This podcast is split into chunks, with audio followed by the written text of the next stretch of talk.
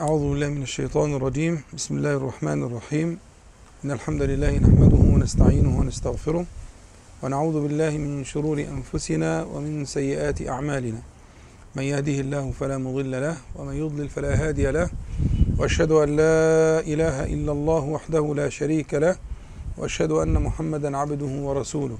اللهم صل على محمد وعلى آل محمد كما صليت على إبراهيم وعلى آل إبراهيم في العالمين إنك حميد مجيد. اللهم بارك على محمد وعلى آل محمد كما باركت على إبراهيم وعلى آل إبراهيم في العالمين إنك حميد مجيد. أما بعد فنبدأ بشكر الله تعالى على هذه النعمة وعلى ما تفضل علينا سبحانه وتعالى به من العافية وأن جمعنا على ذكره وعلى طاعته سبحانه وتعالى. آه ثم نتبع ذلك بأننا آه يعني في ما تداولنا وتشاورنا فيه مع بعض الإخوة في أنه قبل أن نعود إلى آه مسألة المرفق التربوي وما كنا نتفق عليه من أعمال الإيمان من الذكر و ونحوه أنه لا بأس أن نبدأ بموضوع يناسب المقام. الإخوة الكرام قد يعني سألوا وتناقشوا فيه في فترة النقاهة التي كنت فيها فأراه مناسبا. يعني لأن المسألة اللي هنتكلم فيها إن شاء الله لعل أن تكون مناسبة لما كان بيننا وما يكون إن شاء الله تعالى. فمسألة الحب في الله تبارك وتعالى معناها مفهومها مكانها في الشريعة مكانها في هذا الدين كيفية المحافظة عليها إلى آخره. فهذا الموضوع ربما يكون مناسبا كبداية لما بعد ما كان من فترة الانقطاع. هو بداية خطر الموضوع من أجل ما يكون وهي في الحقيقة التجارة التي لن تبور وهو العمل الذي إذا وفق إليه العبد فهو فقد وفق إلى الباب الواسع الميسور إلى الله تبارك وتعالى. لكن في البداية في بعض المقدمات المهمة في مسألة الحب في الله تبارك وتعالى لو قدمت بين يديه ليسرت المهمة وقربت المقصود وبلغتنا إن شاء الله تعالى ما ينبغي لأمثالكم أن يدركوه في هذا المقام. بعض هذه المقدمات أو من أهم هذه المقدمات التفريق بين بين الحب الجبلي الفطري الذي فطر الله تعالى عليه خلقه وبين الحب الشرعي الذي يكون مرتبطا بالإيمان وله من عواقب الآخرة ما سندرسه إن شاء الله تعالى. فالتفريق بين الجبلي والشرعي مسألة مهمة جدا. وفي الحقيقة إن من مجامع مجامع المشاعر الإنسانية مسألة الحب والبغض مسألة الرغبة والرهبة الخوف والطمع. دي أمهات المشاعر الإنسانية. أمهات المشاعر الإنسانية هي هذه المجموعات من ال... وهذه الأشياء منها ما يكون جبليا فطريا فطر الله تعالى عليه الخلق الناس جميعا بل وفطر عليه سائر المخلوقات الأخرى حتى غير المكلفة. ومنها ما يطوع ويوظف في الإيمان. وده اللي إحنا عايزين نتوصل إليه. يعني كل إنسان مفطور على أن يحب وأن يبغض يكره على أن يرغب وأن يرهب عن أن يخاف وأن يطمع. الإنسان مفطور على كده فطرة ربنا سبحانه كذا فطر الناس سبحانه وتعالى. بل وفطر المخلوقات الأخرى. الكون كله على كده. الموفق من أهل الإيمان الذي يتعلم ويتدرب وده المقصود من المجلس ده أن يوظف هذه المشاعر لأن تكون في الله كما ستأتي النصوص في الله. كيف توظف؟ لكن هي موجودة. وعلى فكرة مش عيب إنها موجودة. ده جزء من تكوينك. يعني ليس من العيب مثلا أن يخاف المرء خوفا فطريا. ابدا. ده شيء طبيعي. لكن توظيف الخوف أن يكون خوفا شرعيا هذه مسألة الإيمان. نتعلم كيف نوظف الخوف. لكن مسألة أن يخاف المرء خوفا فطريا ده شيء طبيعي. مش كده وبس ده كان عليه الأنبياء والمرسلون. بل سادات الناس جميعا من أولي العزم منهم. هم؟ يا موسى لا تخف إني لا يخاف لدي المرسلون. أقبل ولا تخف. فموسى خاف. فخرج منها خائفا ها يترقب يعني خوف وترقب. فإذا شيء طبيعي. الواحد إنه شاف حاجة بالليل ولا فإذا خاف يقال هذا شرك؟ محال. الخوف الطمع الرغبة الرهبة الحب البغض. منه ما هو فطري جبلي ليس عيبا. أن يحب المرء شيئا مما فطر الله تبارك وتعالى القلوب عليه والخلق عليه. لكن أن يطوع ذلك شيئا فشيئا فأن يكون الحب لله سبحانه وتعالى. هذا هو الذي نريده نحن. كيف؟ مع وجود الفطريات ووجود الجبليات هذا أمر طبيعي.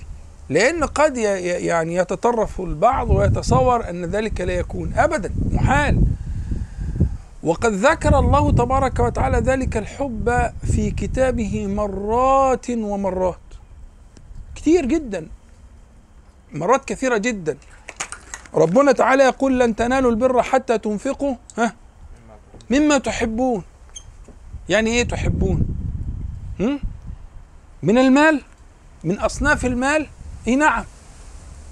وحبك لذلك ليس عيبا بل بالعكس إنه فتح الباب لبلوغ مرتبة البر. ها؟ والله تعالى يقول ولكن البر من اتقى فلن تكون تقيا حتى تنفق مما ها؟ تحب. ده إقرار للفكرة. لما تحب حبا جبليا فطريا. قد أودع الله ذلك في قلبك. بس الكمال بقى والجمال إن إحنا نتعلم إن نوظف هذه المحاب في قضية الحب في الله سبحانه وتعالى مفهوم معايا كام؟ يعني أنا مش عايزك بداية المسألة دي مهمة جدا لأن التطرف فيها والتنطع والتعمق فيها يبعدنا عن المقصود إحنا بداية الذي نتفق إن إحنا بشر جبلنا الله تعالى على ما نحن عليه من هذه الخلقة نحب ونبغض نخاف ونطمع. حكمتك يا رب. وسمى الله تعالى ذلك في كتابه كثيرا جدا كثيرا جدا. بل قد يحب ها أنتم أولئك تحبونهم ولا ها يحبونكم قد يحب المرء ها من ليس مؤمنا. ها أنتم أولئك ها تحبونهم الكلام ده خطاب ده لمين؟ أول من خطب بهذا الكلام من؟ ها؟ الصحابة رضي الله عنهم الصحابة الكرام خيار الناس بعد الأنبياء والمرسلين ها أنتم أولئك تحبونهم ولا يحبونكم إيه المشكلة؟ هو الشرع لما قال والمحصنات من الذين أوتوا الكتاب في بيان التي يحل للمسلم أن ينكحهن. فقال والمحصنات من الذين أوتوا الكتاب من قبلكم. يعني هو الشرع هيأذن لواحد إنه هو يتزوج بامرأة كتابية بشرط ألا يحبها؟ وإذا أحببها ها؟ وإذا أحببها يكون وقع أشرك غلط محال. لما أذن له في ذلك فهذا الحب الجبلي الفطري الذي يكون بين الوالد والولد والمرء وزوجه ها؟ هذه أمور لابد الأول من تقريرها وإلا بتبقى في مشكلة خطيرة جدا. ستكون حاجزا بيننا وبين حقيقة الحب في الله تعالى. أمال إحنا وظيفتنا إيه؟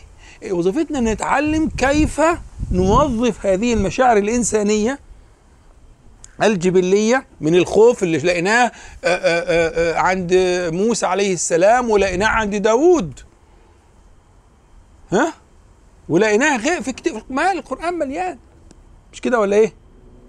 مظبوط؟ فتوظيف هذه المشاعر الجبلية الفطرية الإنسانية في مقاصد الشرع يبقى الأول تدرسها عشان تفهم المسألة وتفهم أن هذه الأشياء هي التي أبقت الكون على ما تراه. الذي الرحمة التي أودعها الله تبارك وتعالى في في في في في, في العجموات وفي الوحوش وفي الطيور. هذه أمور جبلية انضبط بها الكون لكن الشرعية للمكلف. المكلف بقى يبتدي يتعلم إزاي يوظف هذه الأشياء في الايه في الشرعيات أنا يعني مش عايز أطول أكتر من كده لكن الموضوع لوحده الجزئية دي لوحدها تستحق درسا مستقلا لو اتكلمنا على قضية الخوف والطمع والرغبة والرهبة والحب والبغض هذه القوى الأساسية التي يتحرك بها الكون كله. الكون كله. وبما فيه الجزء اللي خصنا إحنا من الجبلي اللي إحنا نشترك فيه مع بقية الكون. الجبليات دي نشترك فيها مع الطيور ومع الوحوش ومع الكل. فهذه الأشياء الغرض أن نوظفها فيما في في فيما نريد من توظيف ال ال ال هذه المشاعر الإنسانية اللي اللي بينجح فيها بفضل الله سبحانه وتعالى يبلغ المبالغ العليا. لأن أنت لما نيجي ننظر في النصوص هنلاقي ان إن ده مرتبط بأعلى رتب الإيمان وأوثق عراه. خدت بالك؟ ومكافئته في الآخرة فوق الوصف. لكن لما يجي الكلام لوقت. المهم دلوقتي أنا عايزك تفهم إن إحنا بنتكلم في مسألة جليلة فيها جزء فطري جبلي وجوده لابد من التعامل معه على حقيقته من غير تنطع ولا تعمق ولا تكلف. ثم آه، يأتي البيان إن شاء الله فيما يأتي من الكلام. المقدمة الثانية هو في معنى اللفظ. وإحنا اتفقنا لو تذكرون إن إحنا قلنا إن أي لفظ من الألفاظ العربية في بدايته نشأ مرتبطا بشيء يدرك بالحاسه يعني بشيء يرى بالعين آه، يشم بالأنف يدرك بالحواس. ثم ينتقل بعد ذلك إلى ما يناسبه من الأشياء المدركة بالعقل. يبقى البداية بنبحث في معاني الألفاظ فيما يدرك بالحواس. ثم نرى كيف هذا اللفظ أن هذا اللفظ انتقل مما يدرك بالحاسة إلى ما يدرك بالعقل. واللي حضر معانا قبل كده يفهم المعنى. وهنضرب مثل بالمادة اللي معانا. المادة دي أصل مدارها في كلام العرب اللي هي مادة الحببة الحب. مادة الحب أصلا مدارها على التجمع والاكتناز وال يعني التراكم والتجمع في في حيز معين بشيء من التكتل والتراكم والتدرج حتى تجتمعوا ومنها مثلا الحب. حب اللي هو حب الأرز وحب الحنطة البر الشعير. الحب ما هو اسمه حب ليه؟ لأن تلاقيه تجمعت فيه المواد المكونة حتى انتفخوا بقى بالشكل ده. هذا التجمع هذا التراكم. ومنها يقول مثلا حب البعير أو حب الدابة حبة الدابة. يعني جمعت في بطنها ماء واكتنزته سواء إذا كانت عشان في مكان في صحراء أو إلى إلى غيره. فالفكرة فكرة فكرة المادة أصلا هي فكرة التجمع والتراكم في حيز حتى يعني يكون الحيز ده ممتلئ بذلك الشيء. هي ده أصل المادة في المدرك بالحاسة. كذا يصفون الدواب ويصفون ال- الإبل ويصفون آه، آه، آه، إلى آخره ويصفون الحب اللي هو كده حتى الحباب الحباب اللي هو البرد. عارفين البرد؟ مش أنتوا بتقولوا في دعاء الاستفتاح؟ اللهم بعد بيني وبين خطاياي كما بعدت بين المشرق والمغرب. اللهم نقني من خطاياي كما ينقى الثوب الأبيض من الدنس. اللهم اغسلني من خطاياي بثلاث حاجات. بالماء والثلج. حلو قوي. في فرق بين الثلاثه دول؟ ليه النبي عليه الصلاة والسلام يقول إيه؟ بيعلمنا إن إحنا آه، أن يغسل المرء من خطاياه بالإيه؟ بالثلاث أشياء. بالماء والثلج والبرد. إيه الفرق بين الثلاثه الماء معروف. اللي هو صادي ده. تمام؟ الثلج هو الماء إذا نزل على الأرض فجمد. إذا جمد على الأرض يعني الماء هي هو نزل ماء فالبروده على الأرض جمدته زي الثلج اللي بنشوفه في الإيه في الأقطاب والحاجات اللي زي كده. ده اسمه الثلج. البرد إذا وهو نازل البرودة خلته يتحول لثلج فينزل من السماء على شكل كرات إيه كرات ثلجية كده بيبقى فيها بعض الماء في داخلها وهي كرات ثلجية. فالبرد فهي ثلاث أحوال للماء يعني ال- ال- ال- الدعاء المبارك ده بيشتمل وكلها لم تتلوث. يعني لم تتلوث بالمعاصي ولم تختلط بالناس كلها أشكال من أشكال الطهارة التي تطهر. وتغسل المرء من حوبته أو من ذنبه. فينزل الماء بهذه الصورة أو بتلك أو بالثالثه فالفكرة إن هم بيسموا الحباب ده عبارة عن الاكتناز ده والتجمع ده وجواه شوية المية وال... في نفس الفكرة ونفس يبقى المادة مادة اتفقنا إن العرب سمت الماديات كلها اللي شافتها بعينيها وسمعت عنها وإلى آخره بهذه الوصف. لما نيجي نتكلم على على على المعنوي بقى انتقال الوصف ده للحالة المعنوية اللي هو إيه، هذه العلاقة سميت حب. قالوا لأن الوظيفة دي هي وظيفة القلب. وظيفة القلب. فإذا اجتمع في القلب هذه. اجتمعت في القلب المشاعر دي تراكمت في القلب شيئا فشيئا حتى امتلأ كما تمتلئ الحبة? وكما يمتلئ باطن البعير بالماء إذا حصل واجتمعت كده يقول قد حب هذا القلب امتلأ بهذه الماء فشرطها أن يمتلئ القلب بشيء? أن يفهم به يعني أن يمتلئ به وتتراكم هذه ال- ال- المحاب حتى يمتلئ القلب فيقول قد حب القلب ذلك.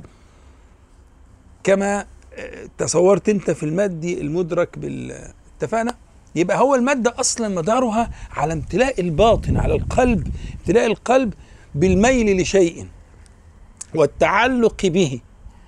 فإذا كذا يقال إيه حب.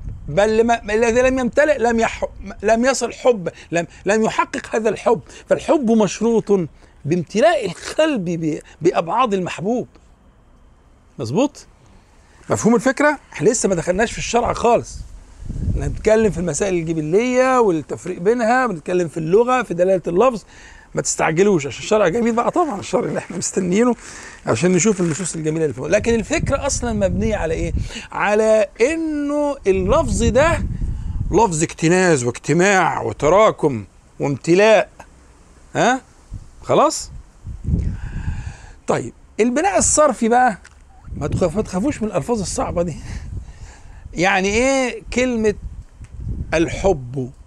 الحب ده بيسموه اسم مصدر يعني ابن عم المصدر كده قريب من المصدر بيبقى فيه معنى المصدر لكن بحروف أقل أسهل في النطق والكلام. زي الوضوء كده الوضوء أسهل من التوضؤ لأن أصل الفعل توضأ يتوضأ توضؤا فالمصدر بتاعه يكون توضؤ. فالوضوء كلمة أسهل شوية من التوضؤ فتبقى جاريه على اللسان وهكذا. فاسم المصدر بيبقى فيه معنى المصدر بس إيه؟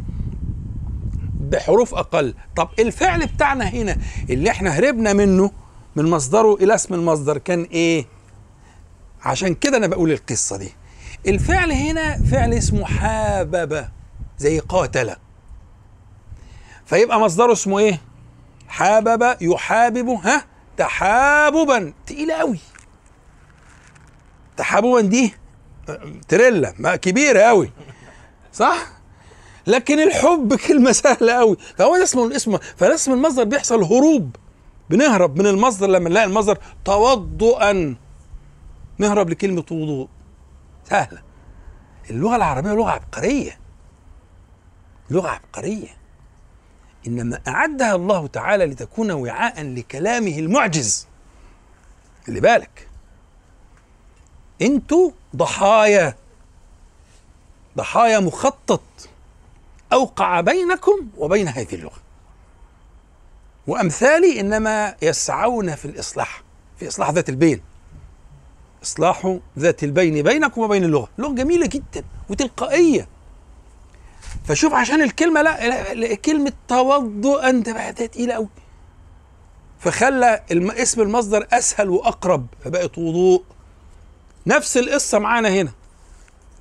حابب يا عبد الله يحابب يبقى كان المصدر بتاعها اسمه إيه؟ تحاببا إيه ده؟ لكن الحب اسم مصدر بس أنا بجيب المسألة دي ليه؟ عشان أقول لك إن الفعل أصلا حبابة يعني إيه حبابة؟ قلت لك يعني زي قاتلة آه ده أنا عايز أقول لك إن الفعل بتاعها على وزن فاعل فاعل وفاعل دي غالبا لها مد- مدلولات كتير. لكن أشهر مدلول لفاعل هو إيه؟ تبادل الفعل من طرفين. فالحب اسم مصدر لفعل بمعنى تبادل الفعل من طرفين. زي ما بنقول قتل وقاتل. إيه الفرق بينهم إيه؟ قتل زيد عمرا. لكن قاتل زيد عمرا كل من زيد وعمرو كان حريصا على قتل صاحبه كانوا يتبادلوا الفعل. فهنا أشهر معنى لهذه الصيغة هو تبادل الفعل من طرفين. فلما أقول حابب والحب فالحب اسم مصدر لفعل يفهمني تبادل الفعل. فالحب من طرف واحد عبط. فشل. ما فيش في الشريعة حب من طرف واحد. مهزلة ضحكوا عليكم بيها. إذا أحببت ربك أحبك يقينا. فيش من طرف واحد. اوعى تفهم ده بيضحكوا عليكم الثقافة اللي هي روج لها ها؟ ودمرت بها أجيال من الأمة. خطأ.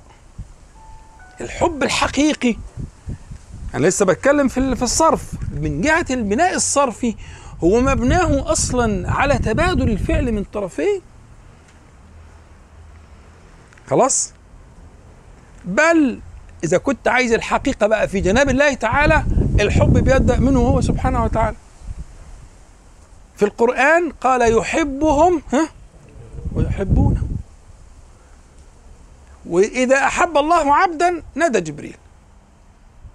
إني أحب فلانا فأحبه فيحبه جبريل. ثم ينادي جبريل في أهل السماء وأهل الأرض القصة المشهورة المعروفة. فال... لكن هنا توضع المحبة في قلوب العباد فالحب على الحقيقة. يبقى بنتكلم في البناء الصرفي. أنت بتتكلم في إيه؟ بتتكلم في تبادل لل- للفعل بين الطرفين. إحنا لسه في مقدمات. ماشي؟ يبقى اتفقنا على الجبلي الفطري والشرعي. والتفريق بينهم وحذاري ألا تفرق. هتتعب جدا. هتتعب جدا. وأعرف أنا اتجاهات آه، يعني على العين والرأس طبعا لا يفرقون بين ذلك وبيترتب على كده مفاسد بلها آخر. أنت بتخاف؟ آه يا عم بخاف. هو النبي عليه الصلاة والسلام من أول ما نزل عليه يا أيها المزمل ويا ايها الإيه؟ المدثر. طب هو كان بيرتجف من إيه؟ هتفهموني. انت بتخاف؟ آه يا عم بخاف. انت وظيفتك انت بقى كراجل مربي انك تعلمني ارتقي وان ابتدي اوظف ال- ال- ال- المشاعر الجبلية دي في الايه؟ في, في, في الشرع في الدين. لكن كوني أنا بخاف ده مش نقص مش عيب. يا عم بخاف زي موسى عليه السلام. انت عايز إيه؟ اخاف كما خاف موسى. لها كأنها جان. حاجة تخوف حاجة ترعب. مش كده ولا إيه؟ موسى عليه السلام زعلان ليه أنت؟ أنت بقى بتربيني خد بإيدي وعلمني. لكن أنا لا ين... لا ينتقص مني اني اخاف ولا إيه؟ الكلام ده مظبوط؟ عدينا دي. المسألة الثانية الاشتقاق. الاشتقاق أصل المادة مبنية على الاجتماع والاكتناز والتراكم والامتلاء. افتكر حبة الرز كده اللي هي المليانة دي هي دي اسمها حبة عشان كده. إنما سمي ذلك عشان كده. افتكر. وفي حاجات تانية في البيئة بقى أنت مش مش بيئتك يعني في الدابة في الإبل في ال... ده مش مشكلة. لكن أنت الحبة قريبة. أه تفتكرها اتفقنا يا شباب؟ والحاجة الثالثة كانت البناء الصرفي. إن الفعل ده أصله فعل إيه؟ تجاذب بين إيه؟ بين طرفين. اتفقنا؟ صلوا على حضرة النبي عليه الصلاة والسلام. طيب نتكلم بقى دلوقتي على اختيارنا لفكرة الحب في الله سبحانه وتعالى لأن يكون يعني هو ال ال الاستفتاح والبداية وإن شاء الله نعود لما كنا فيه من المتابعات اللي كنا ربنا أكرمنا بيها. لكن اختيارنا له لأنه كما قلت في أول الكلام هو التجارة الرابحة. والله إنه التجارة التي لن تبور أبدا. العبد اللي يوفق في هذه ال ال ال الوظيفة ويرزق هذه النعمة يبلغ مبالغ عظيمة جدا. يكفي جدا إن أحاديث كثيرة جدا النبي صلى الله عليه وسلم يجيب على غير واحد من السائلين الصحابة ومن غيرهم الأعراب المرء مع من أحب يوم القيامة. عايز أكتر من كده إيه؟ مش معاه يعني في رتبته؟ لا يعني معاه في صحبته. يدخل من باب يدخل منه. ينعم بأمان ينعم به. فإذا الفكرة إنه اللي بيوفق لاستعمال واستخدام هذه المشاعر استخداما صحيحا ويتعلم أين وكيف يبذل هذه المشاعر ولمن؟ ده أعلى عائد ممكن يكون في المشاعر البشرية.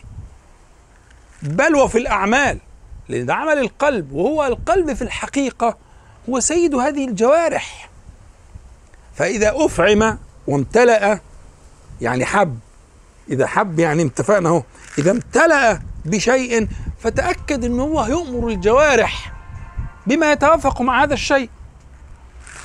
فإذا امتلأ محبة لله تبارك وتعالى سيأمر اللسان دائما بذكره سبحانه وتعالى. و و وسائر الايه الجوارح. فالشاهد إنه خطر الموضوع أعلى الدرجات وأعلى الرتب التي ينبغي ألا تغيب عنك ابدا. آه مش عارف أقول دلوقتي نص ساعة أنتوا طيب. فأول ما, ما, ما تنتبه لخطر ال ال ال هذه الوظيفة الجليلة هو ارتباطها الوثيق ارتباطها الوثيق بالإيمان. ارتباطها الوثيق بالإيمان. ففي الحديث اللي فيه مقال لكن يجبر وهو مقبول إن شاء الله إن أوثق عرى الإيمان الحب في الله والبغض في الله. أوثق. أشدها وثاقة وارتباطا. أن يوظف المرء حبه أن يكون في الله تبارك وتعالى. كلمة في الله دي هنقولها نشرحها إن شاء الله. بس المهم الأول تفهم أن خطر المسألة خطر الموضوع وجلالة ال ال ال ال ال هذه الوظيفة فتبتدي تنتبه لما يعينك على بلوغها. فارتباطها هذا الارتباط بالشكل اللي هو يعني القوي جدا بالإيمان إنما ذلك يعني يحقق ذلك تماما. فمثلا إن النبي عليه الصلاة والسلام في الحديث الصحيح ده درجته اعلى من الحديث السابق ثلاث من كنا فيه وجد بهن حلاوة الإيمان. والألفاظ الحديث كتير كل أحد. من ضمن هذه الثلاثة أن يحب المرء لا يحبه إلا لله. فكأن الإيمان ممكن يكون موجود بس لم يبلغ المرء المرء أن يذوق حلاوته. ذوق الحلاوة أن يستمتع بالإيمان وأن يرغب فيه رغبة فوق رغبة. هذا كأن النبي عليه الصلاة والسلام يقول يرسم لك الطريق. أن أن أن أن أن يكون الله ورسوله أحب إليه مما سواهما وأن يحب المرأة لا يحبه إلا لله وهنا ده أسلوب قصر وأن يكره أن يعود في الكفر بعد أن أنقذه الله منه كما يكره أن يلقى في النار أو كما قال عليه الصلاة والسلام فالشاهد هنا عندي هو قوله صلى الله عليه وسلم أن يحب المرء لا يحبه إلا لله. فالحب في الله سيضمن لك إيه؟ هيضمن لك أن, أن, أن تذوق حلاوة الإيمان. يبقى قضية حلاوة الإيمان وقضية وثاقة الإيمان من أحب لله وأبغض لله وأعطى لله ومنع لله فقد استكمل الإيمان. والعطاء والمنع والمنع ده فعل جوارح والحب والبغض فعل فعل القلب. فالحب والبغض إذا تحقق أن يكون في الله هتتحرك الجوارح بمقتضى بمقتضى ما استقر في القلب. فيبقى العطاء والمنع مبني على فما يقول عليه الصلاة والسلام من أحب لله وأبغض لله هيبقى ويترتب كأن معنى كلام النبي عليه الصلاة والسلام. وترتب على ذلك أن كان عطاؤه لله وأن كان منعه لله فقد استكمل الإيمان. يبقى بنتكلم على الوثاقة والكمال. يبقى الحلاوة موقوفة على على على على المحبة في الله. والوثاقة والكمال موقوف على ها؟ واخد بالك؟ موقوف على على الحب في الله تبارك وتعالى. ومن أعظم ما يكون كذلك ها أن آآ آآ يكون المكافأة هي حب الله تبارك وتعالى. فعندنا حديث جميل واحد من التابعين مشهور قوي اسمه أبو إدريس الخولاني. ده كان من كبار كبار التابعين وسادات التابعين في الشام وكان سيدنا معاذ لما راح الشام قصة كده جميلة يعني ويقول رأيت شابا براق الثنايا هو كان أسمر وكان ثناياه براقة شديدة ف وكان عليه هيبة وعليه كذا وكذا فسأل عنه فمعاذ فجاله تاني يوم وقعد يصلي كان بيتنفل وقعد جنبه لغاية لما ختم صلي وبعدين فراح قايل له إني أحبك في الله فشده بقى قربه منه كده وقربه كده وقال له يعني أنت صادق فيما تقول ومش عارف إيه وكده فقال له فقال له أبشرك بقى. فقال له إيه؟ أبشرك وبشره معاذ رضي الله عنه. طبعا معاذ له القصة الشهيرة ها؟ مظبوط؟ عارفينها؟ اللي قلناها؟ اللي هي ها لا ده النبي مش قال كده قال له والله. امسكها بيده الأول. أول حاجة التواصل فاكرين الكلام اللي قلناه؟ تواصل معاه مسكه كده. ها والله إني لا. يا معاذ والله إني لا أحبك في الله. فلا تدعن أن تقول دبر كل صلاة اللهم اعني على ذكرك وشكرك وحسن عبادتك. فهو له مقام في المحبة خلي بالك معاذ ده له مقام في المحبة. فهو قال له صادق فيما تقول. أبشره. حكى له بقى حديث سمعه من النبي عليه الصلاة والسلام. هو حديث قدسي يعني من كلام الله تبارك وتعالى. ربنا تعالى النبي يحكي عن عن الله تعالى في الحديث القدسي يقول وجبت محبتي للمتحابين في وللمتجالسين في وللمتباذلين في. المتباذلين من البذل يعني. ثلاث حاجات. قول الله تعالى وجبت وجبت. الوجوب ده يعني إيه؟ يعني ربنا سبحانه وتعالى وعد وعدا لا يخلف. للمتحابين في للمتجالسين في للمتباذلين في. فإن كان دي كانت محبتهم في وإن كان جلوسهم في وإن كان بذلهم في فقد وجبت وجبت محبتي لهم. فأنت بتتكلم في قلنا الإيمان حلاوته ووثاقته وكماله وقلنا الحاجة الثانية الخطيرة جدا حب الله تعالى. أن تبلغ مرتبة حب الله تبارك وتعالى. واخد بالك؟ فهنا الموضوع لأنه مهم في معاذ مسك بيه كده قال له انتبه بقى الكلام اللي جاي في منتهى الأهمية. فوق للي جاي. لأبي إدريس. الخولاني قال له خلي بالك كلام جاي ده كلام جامد قوي قال له إيه؟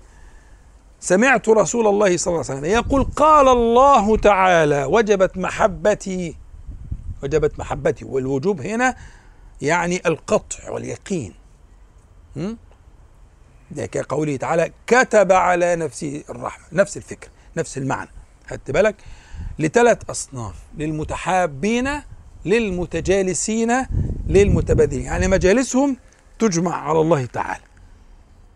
على طاعة الله تعالى على ذكر الله تعالى على محبة الله تعالى على شرع الله تعالى يجتمع على على ذلك يجتمعون وللمتباذلين فية.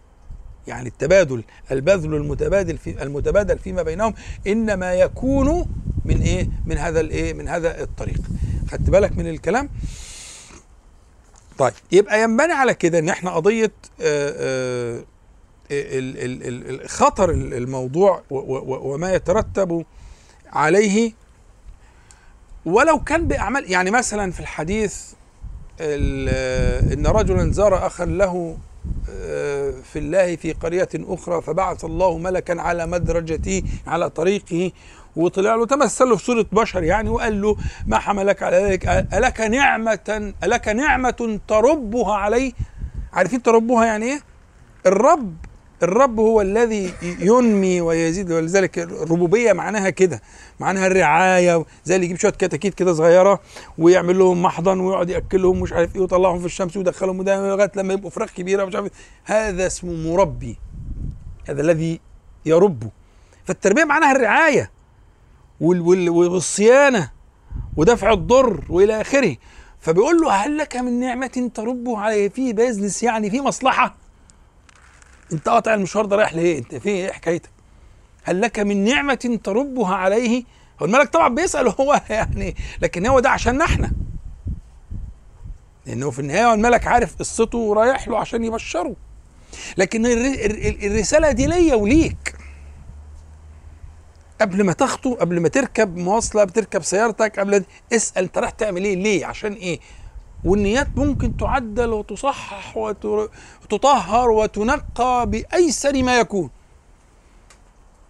فبرهة كده أنا عايز برهة من الزمان تقف قبل ما تعمل الحاجة وتراجع روحك وتراجع نفسك هو أنت بتعمل كده ليه؟ أنت جيت هنا ليه؟ بذلت شيئا لماذا؟ فالفكرة هي هتقرب الموضوع معاك فهو الملك كأنه بيبعت رسالة ليا وليك. الك من نعمة أو نعمة ترب عليها. فقال لا إلا أني احبه في الله قال أنا رسول الله إليك. شخص عادي. ده له نبي ولا مرسل ولا شخص بني آدم عادي. ما في ملوش صفة غير الصفة اللي اتقالت ده. ما لو صفة تانية كانت اتقالت عشان تفهم لكن هي صفة واحدة. هذا الرجل له صفة واحد. إيه يا عم عمرو صفته إيه؟ إلا أني احبه في الله فقال إني رسول أن الله تعالى أحبك لحبك له. احتاجت الحكاية الضخمة قوي إن ملك ينزل من السماء وال آه احتاجت عشان تكون ليا وليك إلى آخر الزمان. أنه بلغ محبة الله تبارك وتعالى في إخلاصه في محبة الشخص ده ولا في بيزنس ولا رايحين يقعدوا يذكروا ربنا سبحانه وتعالى كلمتين. والسلام عليكم وعليكم السلام. خلصت المسألة. مسألة مش بعيدة يعني. محبة الله تبارك وتعالى مش لازم تكون من ال يعني من, من, من لا ده قريبة جدا والله إنها لقريبة. بس على من قربها الله تعالى لقلبه. مش مش ما, ما مش عظيم النفقة ولا مجاهدات الكبار مسألة قريبة جدا. كما رأيت أنك يمكن بهذه التجارة الرابحة أن يدنيك الله تبارك وتعالى من ذلك. عندنا الحديث ما من رجلين تحابا في الله بظهر الغيب إلا كان أحبهما إلى الله تعالى أشدهما حبا لصاحبه. وهنا بقى بيتفتح لنا مجال للمنافسة. صح؟ ما ربنا تعالى يقول وفي ذلك فليتنافس المتنافسون. في ذلك اسم الإشارة في سورة المطفين يعود على إيه؟ على النعيم اللي كان مذكور. يعني وفي هذا النعيم اللي هو جاته عليها وفي ذلك النعيم اللي كان مذكور قبلها طيب وفي هذا النعيم فليتنافس يتنافسوا بإيه بقى؟ هو ده. فتش عن أبواب ال ال ال العمل الذي تنافس فيه في الإيه؟ فمن بينها هذا الحديث وده نص. لأن إيه؟ الحديث هنا رتب الحب الأكثر لله سبحانه وتعالى على قوة المحبة للطرف الآخر. فكأن النص الكريم العظيم من كلام النبي عليه الصلاة والسلام يدعو الطرفين للتنافس ليبلغ محبة الله تبارك وتعالى أكثر من صاحبه. فكان أحبهما إلى الله تبارك وتعالى أشدهما حبا لصاحبه. يبقى انت بتبلغ محبة الله بس في في باب من أبواب الايه؟ في باب من أبواب المنافسة. صلوا على حضرة النبي عليه الصلاة والسلام. يبقى إحنا بنتكلم دلوقتي. المرغبات في القضية. اولا ما يتعلق بالإيمان وقلناه مش عيد بقى. تمام؟ تاني حاجة حب الله تبارك وتعالى. ودي انت شفت قد إيه؟ إنه من أقرب الأعمال إلى نيل محبة الله تبارك وتعالى. جعل ذلك طريقا. ميسورا قريبا. يعني أنا بحب سيدنا أبو بكر. رضي الله عنه. فيش بعد كده بصراحة يعني هو قاعد مربع في قلبي. طيب ما تخليك ناصح. ولا إيه؟ أنا بحب الإمام الشافعي. حب ما فيش بعده. خليكم ناصحين. بس له مقتضى. لذلك مقتضى. لكن في الأول إيه المانع؟ الباب مفتوح يا جماعة. طب بتدعي له؟ آه طبعا. تذكره آه بذكره واخد بالك؟ يعني المقتضيات هتيجي إن شاء الله لكن الفكرة الباب قريب وسهل وميسور للجميع. طبعا نحب الله تعالى ونحب نبينا صلى الله عليه وسلم لكن إيه المانع إن الدنيا تبقى واسعة وتقرب الموضوع؟ واخدين بالكم؟ طيب الحاجة الثالثه من المرغبات ما وعد الله تبارك وتعالى في الآخرة لأهل المحبة فيه. ما وعد الله تبارك وتعالى. وربنا وعد وعود بقى يعني ما فيش بعدها بصراحة. كأنك يعني ستبلغ المراتب العليا بهذه ال ال بهذا العمل ال الجميل المبارك. أولها طبعا الحديث اللي كلكم حافظينه سبعة يظلهم الله في ظله يوم لا ظل إلا ظله اليوم الحر اللي تدنو الشمس فيه من الرؤوس حتى تغلي غلي المراجل اللي فيه العرق يلجم الناس والعرق إلى تراقي الناس تراقي دي جمع ترقوة وإلى حق بعضهم يعني الناس غير يعني واللي فيه كرب وفيه فزع وفيه هول وفيه في في في في ناس هتبقى في ظل الله تعالى من ضمن السبعه دول اللي يهمنا ورجلان خلي بالك الحتة دي فيها دقة كده ركز معايا. ورجلان تحابا في الله اجتمعا عليه ها؟ وتفرقا عليه. أنا عايز أفهم بقى حكاية اجتمع وتفرقا دي إيه؟ طب اجتمع دي مفهومة. توافق كل اللي فات كل قلنا ماشية. إنما إيه حكاية تفرق عليه دي؟ صلوا على النبي عليه الصلاة والسلام. حكاية تفرق عليه دي لها اتجاهين في التأويل. أو في في, في البيان. الاتجاه الأول أن يفرق بينهما بما لا يد لأحد فيه يعني بالموت. كانوا آخر لحظة كانوا مجتمعين على محبة الله تعالى فجاء الموت ففرق. أو بأن يبتعد أحدهما في أرض وهذا في أرض أو بالأشياء اللي هي القهرية التي لا دخل لأحد فيه. يبقى ده المعنى الأولاني. يبقى ظلوا على المحبة إلى أن فرق بينهما قهري. مفهومة دي؟ سهلة. تمام؟ ويمكن ويمكن أن يكون من من المعاني اللائقة بهذا اللفظ الجليل أن يكون هذا التفرق واختلاف في وجهات النظر أو في التقديرات أو في الحسابات. ها؟ فافترقا وهم على المحبة. ان ممكن الناس تختلف ممكن الأحباب يختلفوا. ولا إيه؟ ومش يختلفوا بس ويفترقوا. لكن لا تزال المحبة كامنة مستقرة. الكنز بقى بتاع الحبة ده القلب ممتلئ مفعم بالمحبة ها؟ رغم ما حصل من الافتراق في اختلاف وجهات النظر أو المسالك أو الاجتهادات أو خدمة الدين أو الدعوة إيه المانع يعني؟ إيه مانع المانع إن واحد من اتجاه سلفي يحب واحد من التبليغ حب ما فيش بعده. واجتهاداتهم مختلفة. حصل إيه في الدنيا يعني؟ افترق في في خدمة الدين افترق في أسلوب الدعوة افترق في كذا مفيش مشكلة خالص. لكن المحبة لم تنتقص. لأن المحبة أصلا كانت في خدمة الدين وفي طاعة رب العالمين سبحانه وتعالى وفي محبة الله تعالى ومحبة رسوله صلى الله عليه وسلم والاجتهادات قد تختلف. فيمكن أن يتصور الاجتماع أو الافتراق إما بقهره أو باختياره. لكن المحبة لا تزال في الصيانة تزال المحبة في الصيانة وفي الرعاية ولم تنتقص. تمام؟ كذلك في الآخرة إحنا بنتكلم دلوقتي في الآخرة في ظل الله تعالى. عندنا أحاديث أن النبي صلى الله عليه وسلم في أحاديث كتير باختلاف الروايات وأن الصحابة يسألوا ويجيب عليه الصلاة والسلام لكن المعنى المشترك بين الأحاديث كلها أن هناك أناس يوم القيامة يكونون على منابر من نور وجوههم نور ها؟ يغبطهم النبيون والشهداء. ده مجموع المعنى اللي موجود في الأحاديث كلها. الغبطة معناها إيه؟ الغبطة الحقيقية اللي هي خلاف الحسد.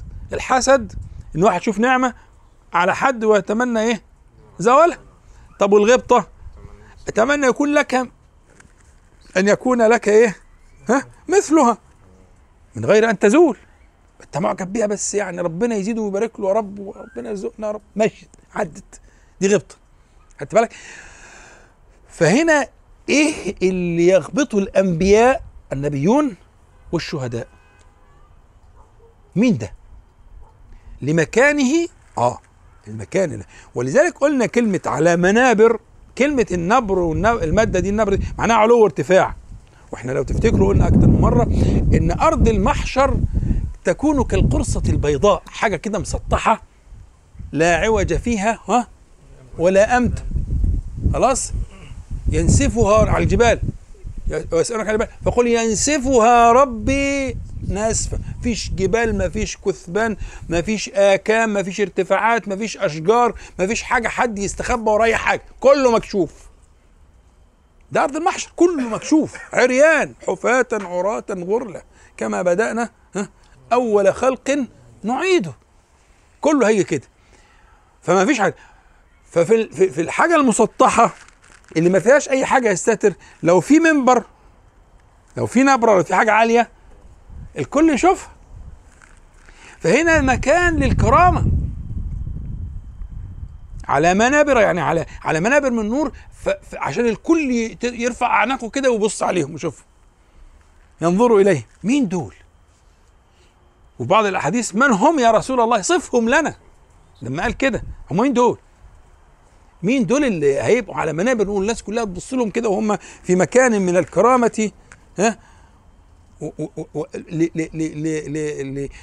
ليشهدهم أهل المشهد جميعا. وعلى فكرة ده في الخير وفي الشر. برضو كمان بيبقى فيه يعني تنبيه. يعني مثلا في الحديث الصحيح ينصب لكل غادر لواء يوم القيامة. اللواء اللي هو زي العالم كده بتاع الحرب والبتاع ها؟ يقال هذه غدرة فلان. للفضح للفضيحة والعياذ بالله. والضد طبعا يظهر حسن الضد. فإحنا بنقول لكن في ناس هتبقى على المنابر عالية ليرى مكانهم من الكرامة التي أعد الله تبارك والحديث حديث يغبطهم النبيون والشهداء. على مكان النبيين والشهداء لكنهم يغبطونهم. عندهم حاجة جميلة جدا. حتى ابن القيم وغيره يضربوا أمثلة لك واحد مثلا عنده 100 فرس ما حصلوش. بس مرة شاف فرس مميز جدا مش عنده. إيه؟ يبقى نفسه يبقى عنده الفرس ده وعنده 100 فمش مش معنى كلمة النبيين والشهداء إن هم سبقوا النبيين والشهداء لا. لكن عندهم عندهم ما يحمل النبيين والشهداء على الغبطة. يعني بيقول لك حاجة حاجة متفردة حاجة فذة. شيء فذ شيء عجيب. هيكونوا في مكان عجيب جدا. يغبطه. عايز ينضم إليه. يبقى الأنبياء عايزينه. دول إيه دول إيه دول؟ حاجة جامدة حاجة بديعة جدا الحقيقة. تمام؟ انت انت الميقات أنا ماليش دعوة. شوف آه إمتى؟ لأن طبعا الموضوع طويل. ناخد فاصل؟ أعوذ بالله من الشيطان الرجيم. بسم الله الرحمن الرحيم. نعود إن شاء الله لل بعد الفاصل ده لما كنا فيه من عائد المحبة في الله تبارك وتعالى عائدها في الآخرة. قلنا أول العوائد أول العوائد في الآخرة أن يكون ذلك أن يكون هؤلاء المتحابون في ظل الله تبارك وتعالى. يوم لا ظل إلا ظله سبحانه وتعالى جل جلاله على ما يليق بجلال الله تعالى. فأول شيء في الظل ثم قلنا أنهم على منابر من نور وجوههم نور يغبطهم النبيون والشهداء. وفي معنى الغبطة حذرنا من معنى أنهم يسبقون في الرتبة أو في المقام الأنبياء والشهداء. لا هذا محال. ولكن لهم ما يغبطهم عليه النبيون والشهداء. لهم من المزية والكرامة ما سمعت. ثم هذه الكرامة كرامة المنزلة كذلك تكون كرامة الصحبة. كرامة الصحبة يعني قوله عليه الصلاة والسلام لما سئل عن المرء يحب القوم وليس منهم لا يعمل بعملهم لا يرقى إليهم. قال عليه الصلاة والسلام مرارا وتكرارا للسائلين المرء مع من أحب يوم القيامة. المرء مع من أحب يوم القيامة. فينبني على ذلك إن في كرامة المقام وفي كرامة الإيه؟ في كرامة الصحبة على منابر من نور وجوههم نور كما قال عليه الصلاة والسلام. وكذلك هو جواز المرور إلى الجنة في الآخرة. جواز المرور إلى الجنة. لماذا؟ لأن النبي عليه الصلاة والسلام قال لن تدخلوا الجنة حتى تؤمنوا ولن تؤمنوا حتى تحابوا. ألا أدلكم على شيء إذا فعلتموه تحاببتم أفشوا السلام بينكم. فاذا جواز المرور إلى الجنة الإيمان. جواز المرور إلى الجنة الإيمان.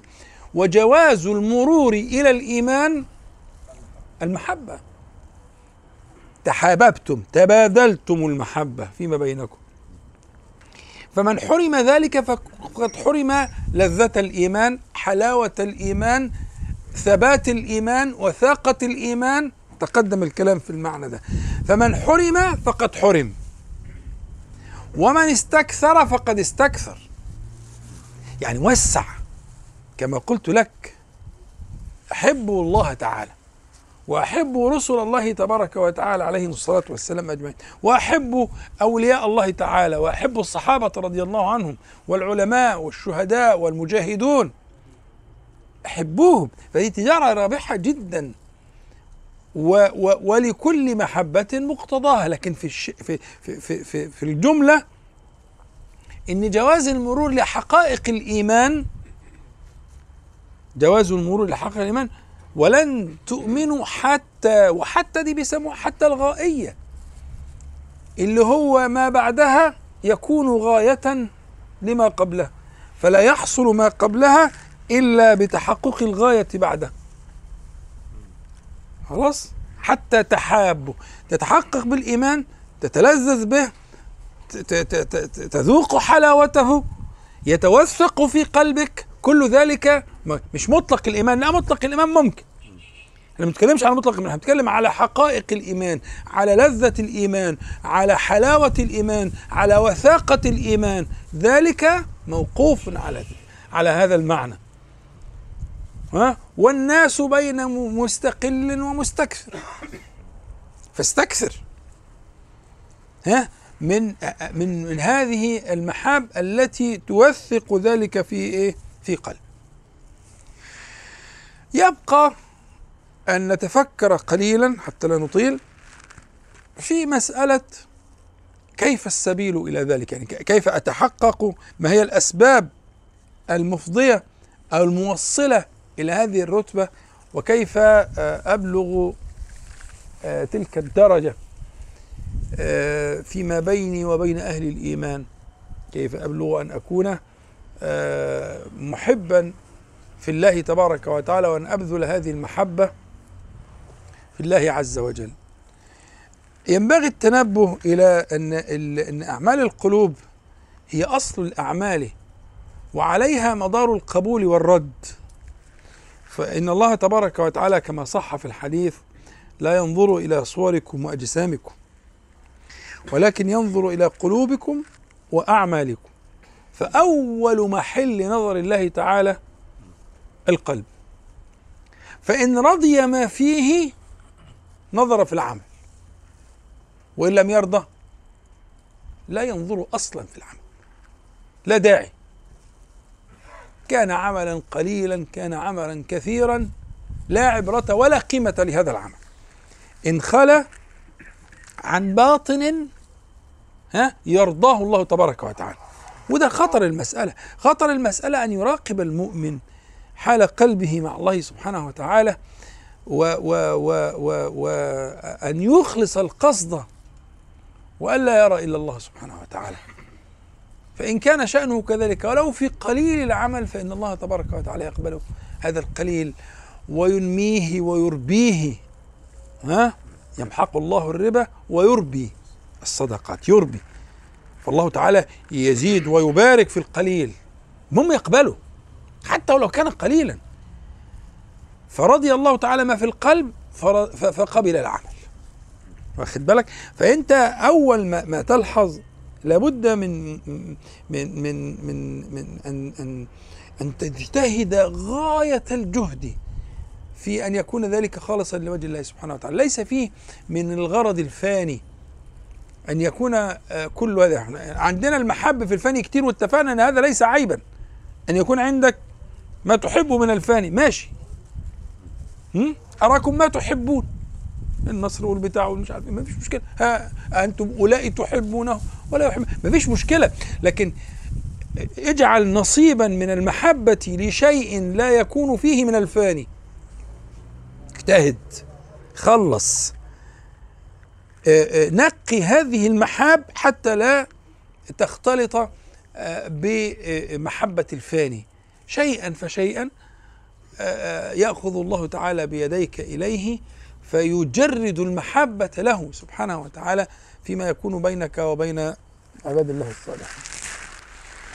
والشارع الحكيم أعطانا من أسباب ذلك الكثير.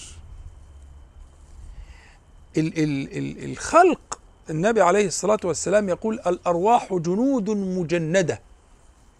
الأرواح جنود مجندة، ما تعارف منها ائتلف وما تناكر منها اختلف. يعني إيه جنود مجندة؟ التجنيد التجنيد معناه التوظيف والإعمال.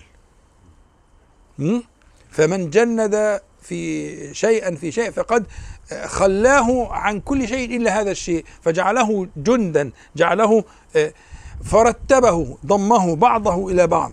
فالأرواح جنود مجندة يعني أقسام جماعات فرق على طبائع مختلفة على أشكال مختلفة. يجند الله تبارك وتعالى الخلق كذلك. ده في الأزل. سواء في من قال بخلق الأرواح سابقا أو في في في طبائع الناس في فالأرواح. فهذا التعارف الذي يترتب عليه التآلف هو بأول باب أول باب من أبواب الإيه؟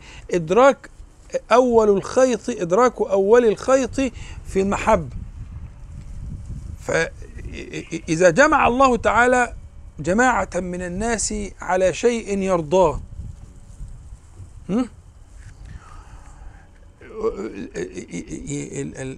الموفق السعيد هو من يستثمر ذلك في أن يكون آه، ذلك استثمارا على الحقيقة. آه، في توظيف هذه العلاقة التي هي من الله تعالى إن القلوب دي اجتمعت أو تآلفت على شيء أن يوظف ذلك في في في القصد لله سبحانه وتعالى وفي أن يكون محبة في الله تبارك وتعالى. الأدوات كتير. أولها اللي إحنا ذكرناه أفشوا السلام بينكم. إفشاء السلام بقى عايز شيء من الفقه شوية. والعمق ورا اللفظ. الإفشاء معناه النشر. الشيء الشيء الذي هو المنتشر الحلو قوي لكن السلام هنا بقى أنا عايزك ترجع للكلام اللي قلناه قبل كده فين؟ أيوه الله يفتح عليك. اللهم أنت السلام ومنك السلام. فاكرين قلنا إيه؟ أنت السلام في ذاتك ومنك السلام في فعلك. خد بالك من الكلام؟ يبقى اذا السلام هنا إفشاء السلام هنا معناه السلامة. السلام مش مجرد العنوان هو عنوانه السلام عليكم. ده عنوانه. ده ده العنوان. لكن الحقيقة الحقيقة هو نشر السلامة. فالسلام هو السلامة. فأنت السلام في ذاتك. يعني تنزهت عن النقص والعيب. جل جلاله. أنت السلام في ذاتك. أسماؤك الحسنى وصفاتك العلى تنزهت عن النقص والعيب. ده معنى السلام. وأنت ومنك السلام يعني في فعلك. فعلك كله السلامة أمرك السلامة ونهيك السلامة وشرعك السلامة فلما يقول النبي عليه الصلاة والسلام أفشوا السلام يعني أفشوا السلامة. وابتغوا السلامة للخلق وللناس. عشان يترتب عليها الشيء الجليل اللي إحنا بنتكلم فيه. ألا أدلكم على شيء؟ إذا فعلتموه تحاببتم اللي هو مفتاح الجنة. لن تدخلوا الجنة حتى تؤمنوا ولن تؤمنوا حتى تحابوا. طب إيه بقى؟ ده إحنا بنتكلم على مفتاح الجنة. ألا أدلكم على شيء؟ إذا فعلتموه تحاببتم أفشوا السلام. السلامة يبقى نيتك وقصدك ورغبتك وسعيك في من حولك من الخلق أن يسلموا. اسلموا حرصك على سلامة الخلق والناس من الشرك من الجهل من المرض من العوز من الفقر. أن يكون سعيك في سلامة الخلق. إفشاء السلام هو إفشاء السلامة. وعنوانه ها؟ اللفظ. اللفظ ده عنوان. زي الراية كده. تتعرف عليها بالعنوان لكن الحقيقة الحقيقة السلام هو السلامة. واخد بال فضيلتك يبقى إحنا بنتكلم في إيه؟ في إنه أول ذلك بعد تآلف الأرواح واجتماعها أن تبحث في قضية أن ابتغاء السلامة لخلق الله تعالى. إفشاء الشيوع الانتشار. الصغير والكبير والقريب والبعيد اللي تعرفه واللي ما تعرفوش أنت عايز السلامة للخلق كلها. أنت عايز السلامة للخلق كلها. لكل موحد أن يسلم. أن يبلغ السلامة في ظاهره وباطنه. تمام؟ من الأسباب المهمة الشرعية اللي ربنا سبحانه وتعالى يعني جعل النبي عليه الصلاة والسلام آه، في أدوات مهمة زي مثلا آه، الإعلان عن ذلك. مر رجل والنبي صلى الله عليه وسلم جالس فقال له أحد الجلوس إني أحب هذا أو أحب ذاك الرجل. فقال هل أعلمته؟ قال لا. قال الحق به وأعلمه أو كما قال عليه الصلاة والسلام. والحديث تكرر.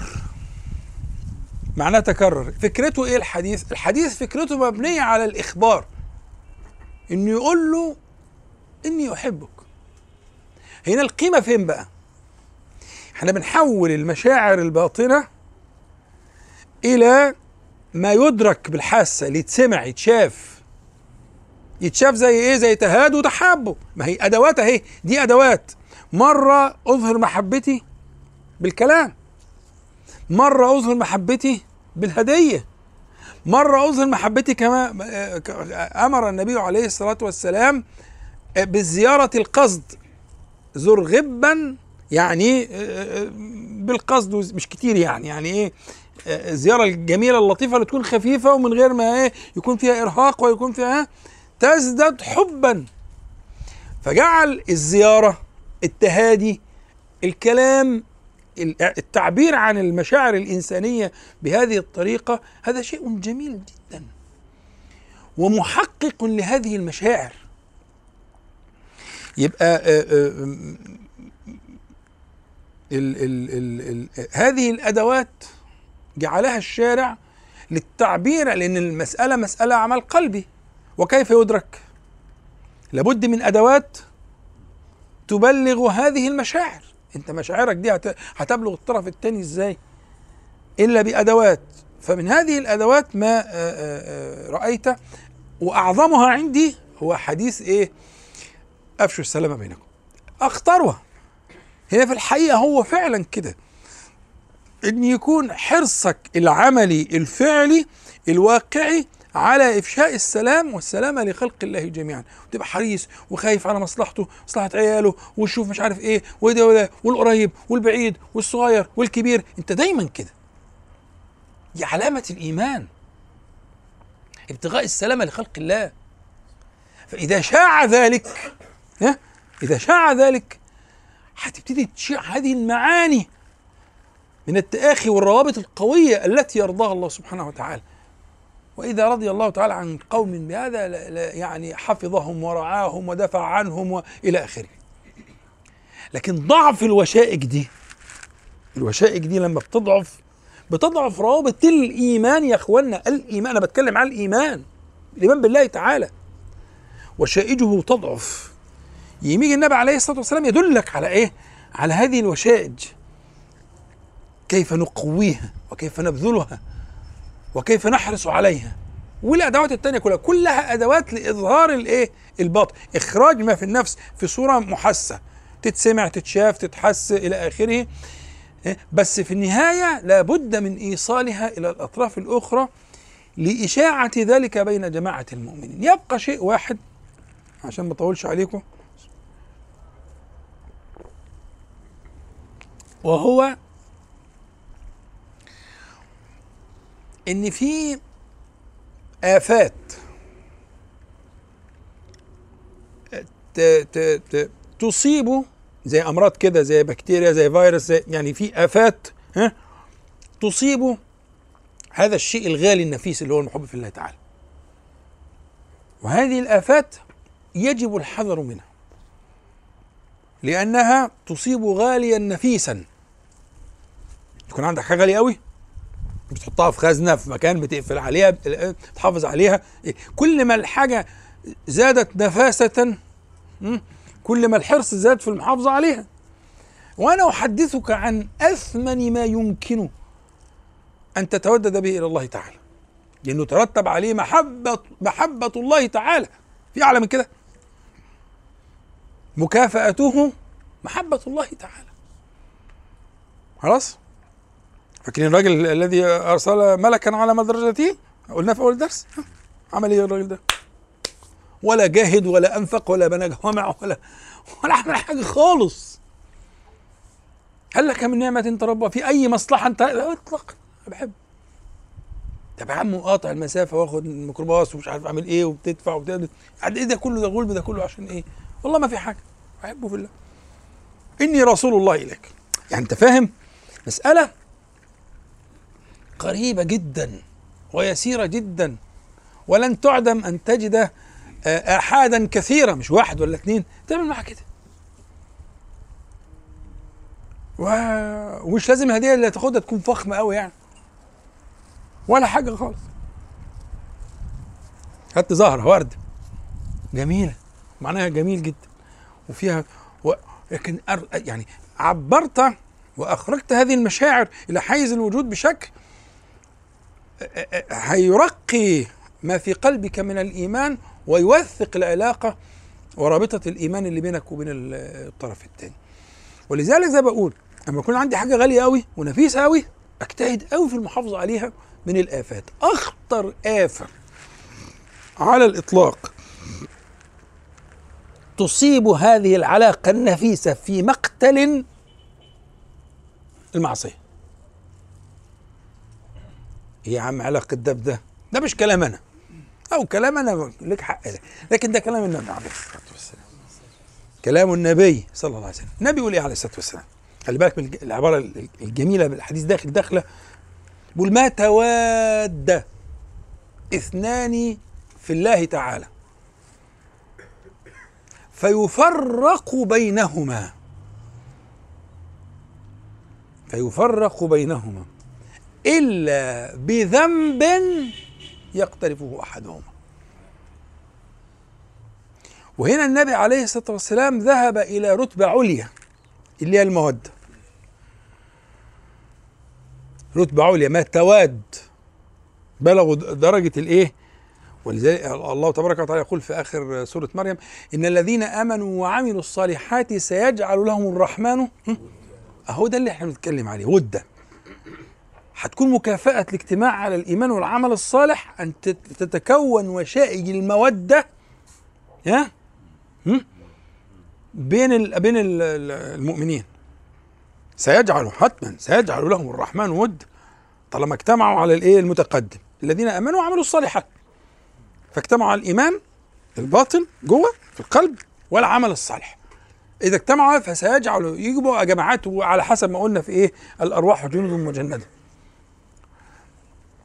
فما تواد اثنان في الله تعالى فيفرق بينهم تحصل مشكلة أو تعمل الاثنين كل واحد فيهم يقعد بقى يمسك ورقة قلم ويراجع روحه. آه هي العملة دي السبب هو المصيبة ده إلى آخره.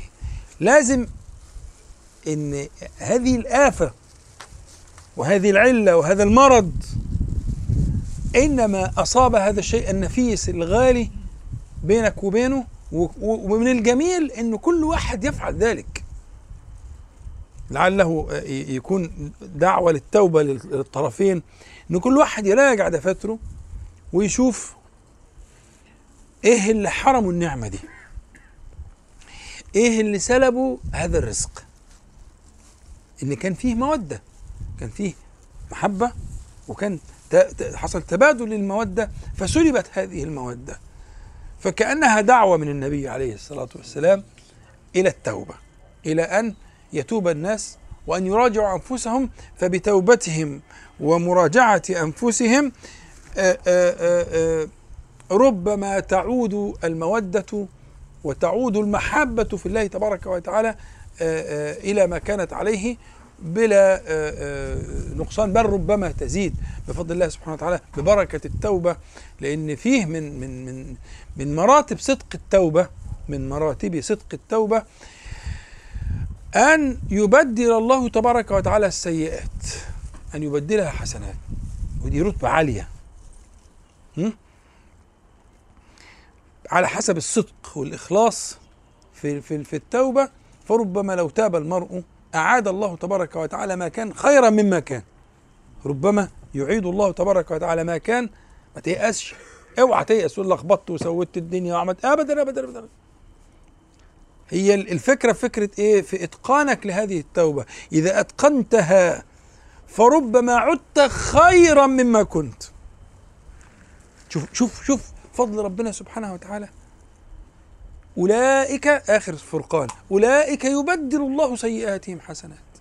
حاجة غريبة جدا. وأولئك دي اللي هي بتتقلل بعيد للرتبة العالية يعني كأنهم ده دول لسه ملخبطين. ده دول أصحاب الذنوب والمعاصي. بس احسنوا أتقنوها. أتقنوها. تابوا إلى الله تعالى توبة نصوحة. خالية من العيب والنقص. من نصح الثوبه ونصح العسل. مفيش حاجة توبة يعني لا, لا, لا, لا عيب فيها ولا نقص ولا خلل فيها. فكذلك يكافئون. يبدل الله سيئاتهم حسنات فمن كان فراجع فربما يبلغه الله تبارك وتعالى مكانا خيرا مما كان ورتبة أعلى مما كان المهم يجتهد في مراجعة ما كان ويحسن آه، التوبة والقصد لله تبارك وتعالى. أسأل الله تعالى أن ينفعني وإياكم بما قلنا وسمعنا وأن يجعله حجة لنا. لا علينا رب العالمين. وإن شاء الله الحصة الجاية هنرجع بقى لما كنا عليه. هرجع- لكم ال- هعمل لكم ملخص للي فات كله اللي حضر واللي ما حضرش. هنعمل مذكرة كده فيها كل ال- اللي فات ونبتدي بداية جديدة من حيث انتهينا في متابعات الأعمال وال- والأذكار والأوراد. عسى الله سبحانه سبحانه وتعالى أن يتقبل منا ومنكم. أقول قولي هذا وأستغفر الله العظيم لي ولكم. اللهم صل على محمد النبي وأزواجه أمهات المؤمنين وذريته وآل بيته كما صليت على آل إبراهيم إنك حميد مجيد والحمد لله رب العالمين. جزاكم الله خير.